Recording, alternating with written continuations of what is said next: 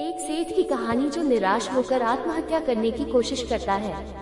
उसे एक रोक लेते हैं और उसे जीवन में सुख और दुख दोनों को समान भाव से देखने का ज्ञान देते हैं। जीवन में सुख और दुख दोनों आवश्यक हैं। घनी अंधेरी रात में एक व्यक्ति नदी में कूदकर मरने की सोच रहा था। बरसात के दिन थे और नदी पूरे उफान पर थी। आकाश में बादल घिरे थे और बिजली चमक रही थी।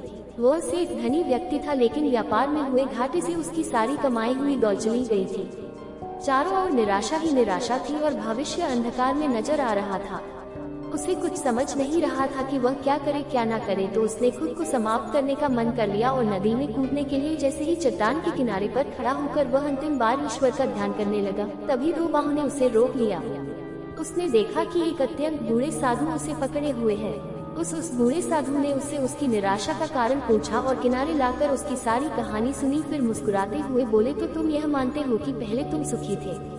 धनी, सेठ बोला हाँ महाराज, मेरा भाग्य पहले सूर्य की भांति चमक रहा था। सब और मान सम्मान और धन संपदा भी थी अब जीवन में सिवाय निराशा के कुछ भी नहीं रहा। बोला साधु फिर हंसा और बोला, सुबह के बाद शाम है और शाम के बाद सुबह जिस प्रकार रात नहीं ठहरती है और रात के बाद दिन, जब दिन नहीं टिकता तो रात भी कैसे टिकेगी? बदलते रहना प्रकृति का नियम है।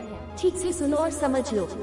जब तुम्हारे अच्छे दिन नहीं रहे तो बुरे दिन भी नहीं रहेंगे। जो मानव इस सत्य को जान लेता है, वह जीवन में कभी निराश नहीं होता। उसका जीवन एक ऐसी अटूट चट्टान की तरह हो जाता है, जो बारिश होने पर भी या धूप होने पर भी समान रहता है। सुख और दुख को जो समान भाव से ले समझो, उसी ने जीवन को जान लिया। सुख दुख का तो आना जाना लगा रहता है, यही प्रकृति का नियम है। यदि किसी के जीवन में दुख है, न आए तो उसे सुख का क्या स्वाद मिलेगा? अपने जीवन में सुख और दुख दोनों भाव ज़रूरी है। जो इस प्रकृति के नियम को समझ लेता है, उसका जीवन सभी बंधनों से मुक्त हो जाता है।